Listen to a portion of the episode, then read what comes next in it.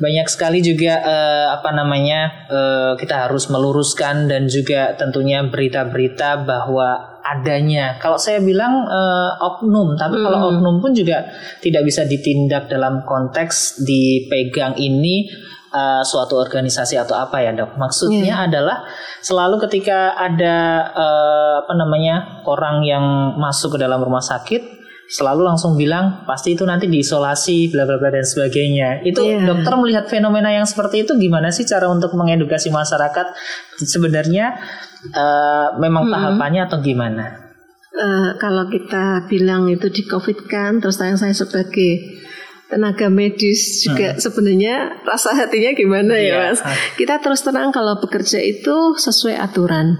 Jadi kalau kita uh, mengcovidkan seseorang itu bukan asal tanpa dasar. Hmm. Jadi mesti kita punya kriteria kriteria tertentu. Misalnya kita periksa pasien ini, pasiennya ternyata sudah memenuhi kriteria. Kalau kita pakai skor EWS skor kalau di kita ya, hmm. eh EWS-nya sudah 10 Kita kalau 10 sudah probable kalau ada pneumonia, hmm. sudah sudah probable. Tapi kalau belum ada pneumonia hanya febris dan sebagainya sudah suspek. Hmm. Jadi tetap sesuai jalurnya kita, sesuai ranahnya kita. Kita tidak asal mengatakan oh ini COVID belum. Hmm, belum. Karena probable itu berarti kan baru kemungkinannya. Kemungkinan. Suspek juga kemungkinan. Jadi belum kita arahkan kecuali sudah ditegakkan dengan swab, swabnya positif, kita bilang COVID. Iya. Tapi yang aneh mas ini, Apa bahkan itu? masyarakat itu sudah positif, Hah? dibilang itu COVID kadang juga menolak. menolak ya. itu yang aneh.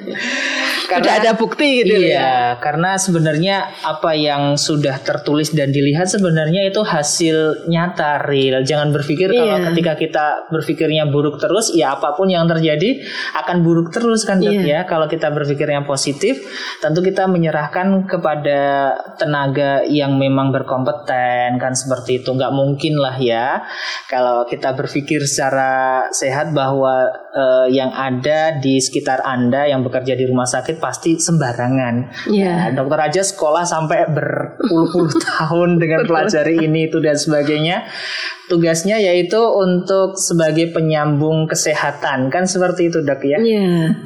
Nah uh, ini juga dok, uh, saya pun juga mempunyai suatu pertanyaan. Nah ini kan kita sudah masuk ke tahap yaitu vaksinasi ya dok ya. Yeah. Nah kita juga ingin tahu juga dokter dari sempat juga sedikit cerita sudah divaksinasi ke dua. dua. Nah gimana nih dok uh, apa namanya? mungkin mm -hmm. uh, ada cerita, ada reaksi, ada mungkin juga informasi yang update yang bisa disampaikan kepada pendengar dok untuk vaksinasi ya. Iya. Ya walaupun tidak berkaitan dengan topik ya, iya. ya semoga juga masyarakat juga istilahnya uh, menerima dengan istilah senang dan gembira dengan adanya program pemerintah tentang vaksin ya. Saya sendiri sebagai tenaga medis terus terang berterima kasih dengan programnya Pak Jokowi untuk adanya vaksin. Walaupun masyarakat mesti terjadi gonjang-ganjing. Uh -huh. Ini vaksinnya kok yang murah? Iya iya. Iya kan? Iya iya. Kok enggak yang Pfizer atau apa itu uh -huh. yang mahal harga harganya hmm. yang 2 juta. Tetapi secara terus terang saya sebagai tenaga medis walaupun itu vaksin murah, kita lihat karena dia sudah diadakan uh, apa trial multi center ya untuk fase 3-nya itu bisa lebih dari 60% kalau di sini 68 atau berapa untuk yang di Indonesia. Kalau yang di luar dengan vaksin yang sama Sinovac yang diberikan dia bisa lebih tinggi bahkan hmm. mungkin kepatuhan masyarakat itu juga perlu dan saya mengapresiasi tentang vaksin ini harapan saya dengan vaksin itu akan menurunkan uh, apa jumlah ataupun masyarakat yang terkena covid mas Hmm. Bahkan kita lihat sendiri ya tren-tren kemarin kan banyak nakes-nakes yang yeah. berguguran ya. Hmm. Selama bulan-bulan vaksin kemarin kan udah dua minggu ya, hmm. hampir tiga minggu mungkin. Nah yang pertama mungkin satu bulanan. Kalau yang awal-awal di awal Jakarta itu kan sudah satu bulan hmm, ya. Kalau kita di daerah mungkin dua minggu, dua minggu. dua minggu. Yeah. Itu aja sudah turun lumayan jauh menurut saya. Jadi harapannya ya nanti kalau misalnya vaksinnya itu sudah untuk masyarakat, monggo lah kita serentak beramai-ramai mendaftarkan misalnya disuruh mendaftarkan yeah. diri ya mendaftarkan aja okay. mumpung gratis nah itu kan ya mumpung gratis dan pastinya kenapa ini dok pertanyaan kenapa kok yang diberikan awal untuk tenaga Mhm. kesehatan dok? Masyarakat selalu bertanya-tanya mungkin. Kenapa gitu ya? Iya. heeh. Tapi begitu diberikan mau awal, Awal nggak mau ya. iya. nah itu ya sikapnya jadi bingung nggak kanan nggak kiri ya dok ya. Iya, eh, kalau saya sih eh, tenaga medis itu kan menurut pemikiran saya ya, kita kan nggak tahu oh pikirannya Pak Jokowi bagaimana. Menurut pemikiran saya kalau tenaga medis itu kan kontak terhadap pasien sangat besar. Sangat tinggi ya. Terus untuk mencetak tenaga kesehatan itu butuh waktu yang sangat panjang. Mhm, betul. Kalau meninggal satu dia membutuhkan waktu bertahun-tahun untuk menjadi dokter Iya. meneruskan untuk eh, mengobati masyarakat, memberikan pengorbanan kepada masyarakat itu butuh waktu yang sangat panjang. Jadi menurut saya karena kontaknya selain terhadap pasien di masyarakat juga kontak, makanya kontaknya berkali-kali lipat dibandingkan masyarakat yang bukan tenaga kesehatan. Makanya wajar menurut saya Pak Jokowi mengalokasikan pertama nakes. Iya. Begitu pertama nakes kan pada nggak mau juga kan. Mhm. Padahal harapannya Pak Jokowi mungkin seperti itu. Tetapi banyak juga nakes yang nggak mau. Alasannya, oh belum trialnya belum selesai. Saya pernah mendengar trialnya belum selesai. Yang akhirnya mungkin Pak Jokowi berani duluan, yang Duluan, pertama. ya. Oke. Itu benar-benar saya salut. Salut ya. Iya. Jadi ibaratnya juga ketika masyarakat ragu, Mm, tenaga kesehatan itu benar kalau ini kata yang tepat garda terdepan untuk eh, bukan hanya mencoba tapi membuktikan bahwa vaksin ini eh, dengan tingkat akurasi yang bisa menjadi ikhtiar kesembuhan lebih tinggi. Iya. Nah, akhirnya dibuktikan nakes dengan dan data pun di Jawa Tengah Datanya. banyak yang turun untuk Mulai turun. Iya, untuk eh, mungkin yang terkena dari eh, virus ini kan seperti itu. Jadi Iya. masyarakat pun yang mungkin kemarin kontra setelah melihat data, setelah melihat kenyataan apalagi nah itu tenaga kesehatan. Dulu kan ibaratnya ketika belum kenapa masyarakat duluan?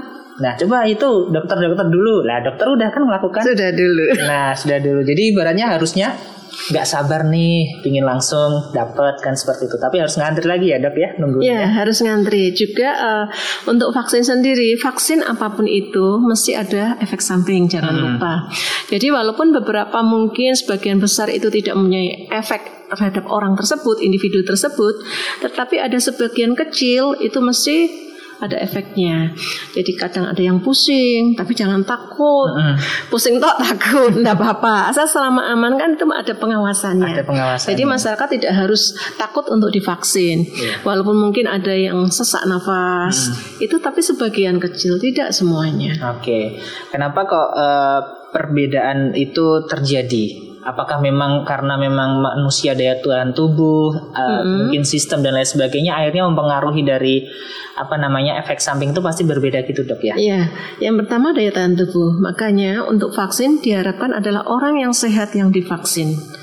Karena dia akan eh, memasukkan virus yang dilemahkan. Jadi kalau virus yang dilemahkan dimasukkan orang yang sakit, misalnya dia sudah terinfeksi nih dimasukin, ya terus terang dia akan jadi sakit. Tapi kalau orang yang sehat harapannya terbentuk imunitas di dalam tubuhnya sehingga akan semakin kuat.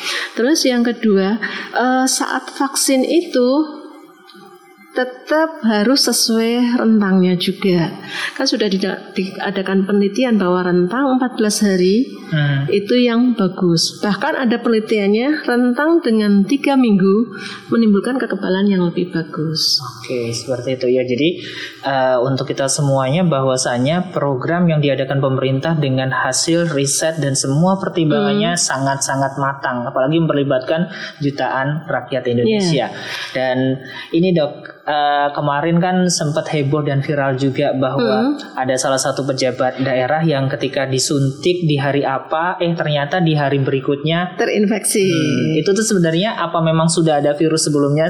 Saya menyambung statement dokter yang tadi. Iya. Sebenarnya orang yang sakit ketika diberi eh, apa namanya vaksin tuh sebenarnya tidak mengobati atau gimana dok yang benar Iya. kata-katanya? Jadi eh, seharusnya mungkin ya, mungkin ini hanya apa ya pemikiran saya ya mas ya pemikiran bukan eh, himbauan bukan ya Eh, seharusnya mungkin untuk yang vaksin itu harus benar-benar negatif dari covid Karena kan kita tahu ada yang namanya OTG ya. Hmm. OTG itu berarti orang tanpa gejala tapi dia positif. Lah, siapa tahu belum divaksin itu dia sudah positif. Positif begitu dimasukkan vaksinasi atau virus yang dilemahkan tadi, semakin banyak virus yang di dalam akhirnya menjadi sakit. Oke, Ya. jadi ibaratnya Jadi kemungkinannya sudah terinfeksi sehingga menimbulkan sakit tadi. Oke, bukan karena memang Bukan divaksin, karena vaksinnya. mungkin ya. Oke, seperti itu dok. Jadi eh, kenapa juga eh, saya selipkan juga ketika dialog dokter ini supaya kita sama-sama dukung program pemerintah kan seperti itu. Nah, kalau kita tidak mempercayakan kepada pimpinan kita, lalu kita mau percaya sama siapa Iya. lagi kan kayak gitu. Nah, terus eh, apa namanya untuk semuanya dari vaksin ini sendiri sudah lolos semuanya ya dok dalam arti Uji trial uji trial dan juga MUI pun mendukung sudah sepenuhnya dinyatakan halal ya. halal ya seperti itu. Jadi sebagai masyarakat Muslim eh, ketika ada program pemerintah dan juga disetujui oleh MUI, mari kita dukung bersama.